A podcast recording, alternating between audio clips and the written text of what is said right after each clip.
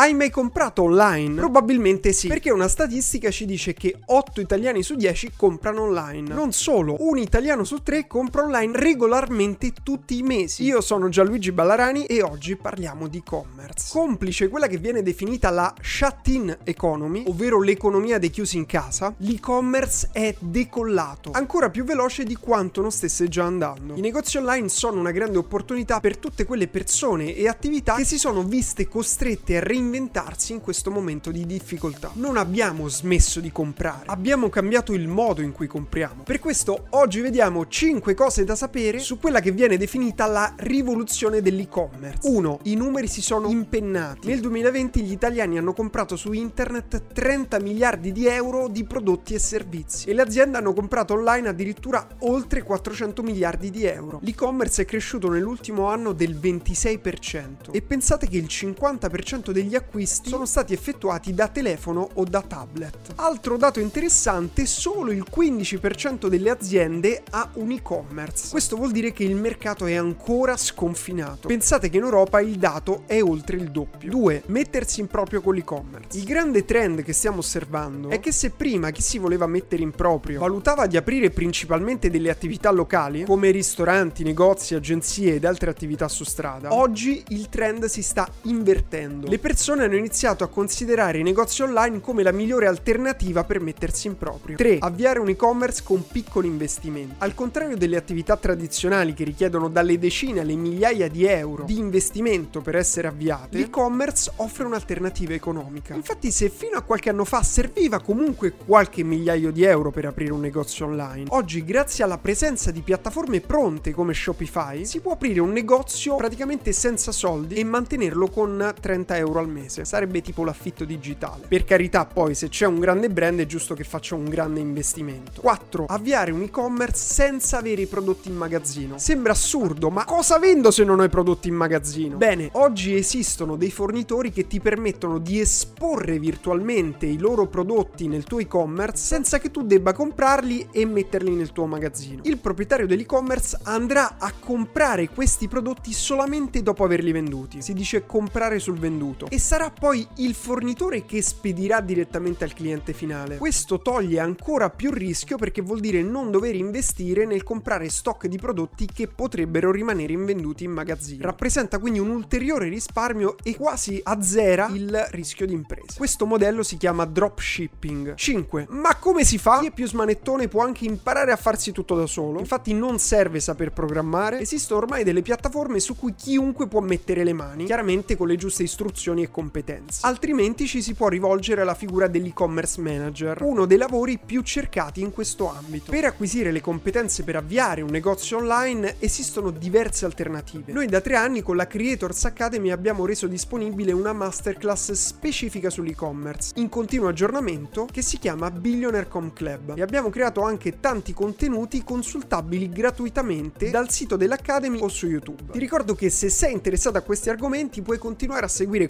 questa rubrica tutte le settimane perché ogni volta trattiamo nuovi temi legati all'economia digitale o venirci a trovare nei nostri social. Noi ci vediamo nel prossimo video di approfondimento. Ciao!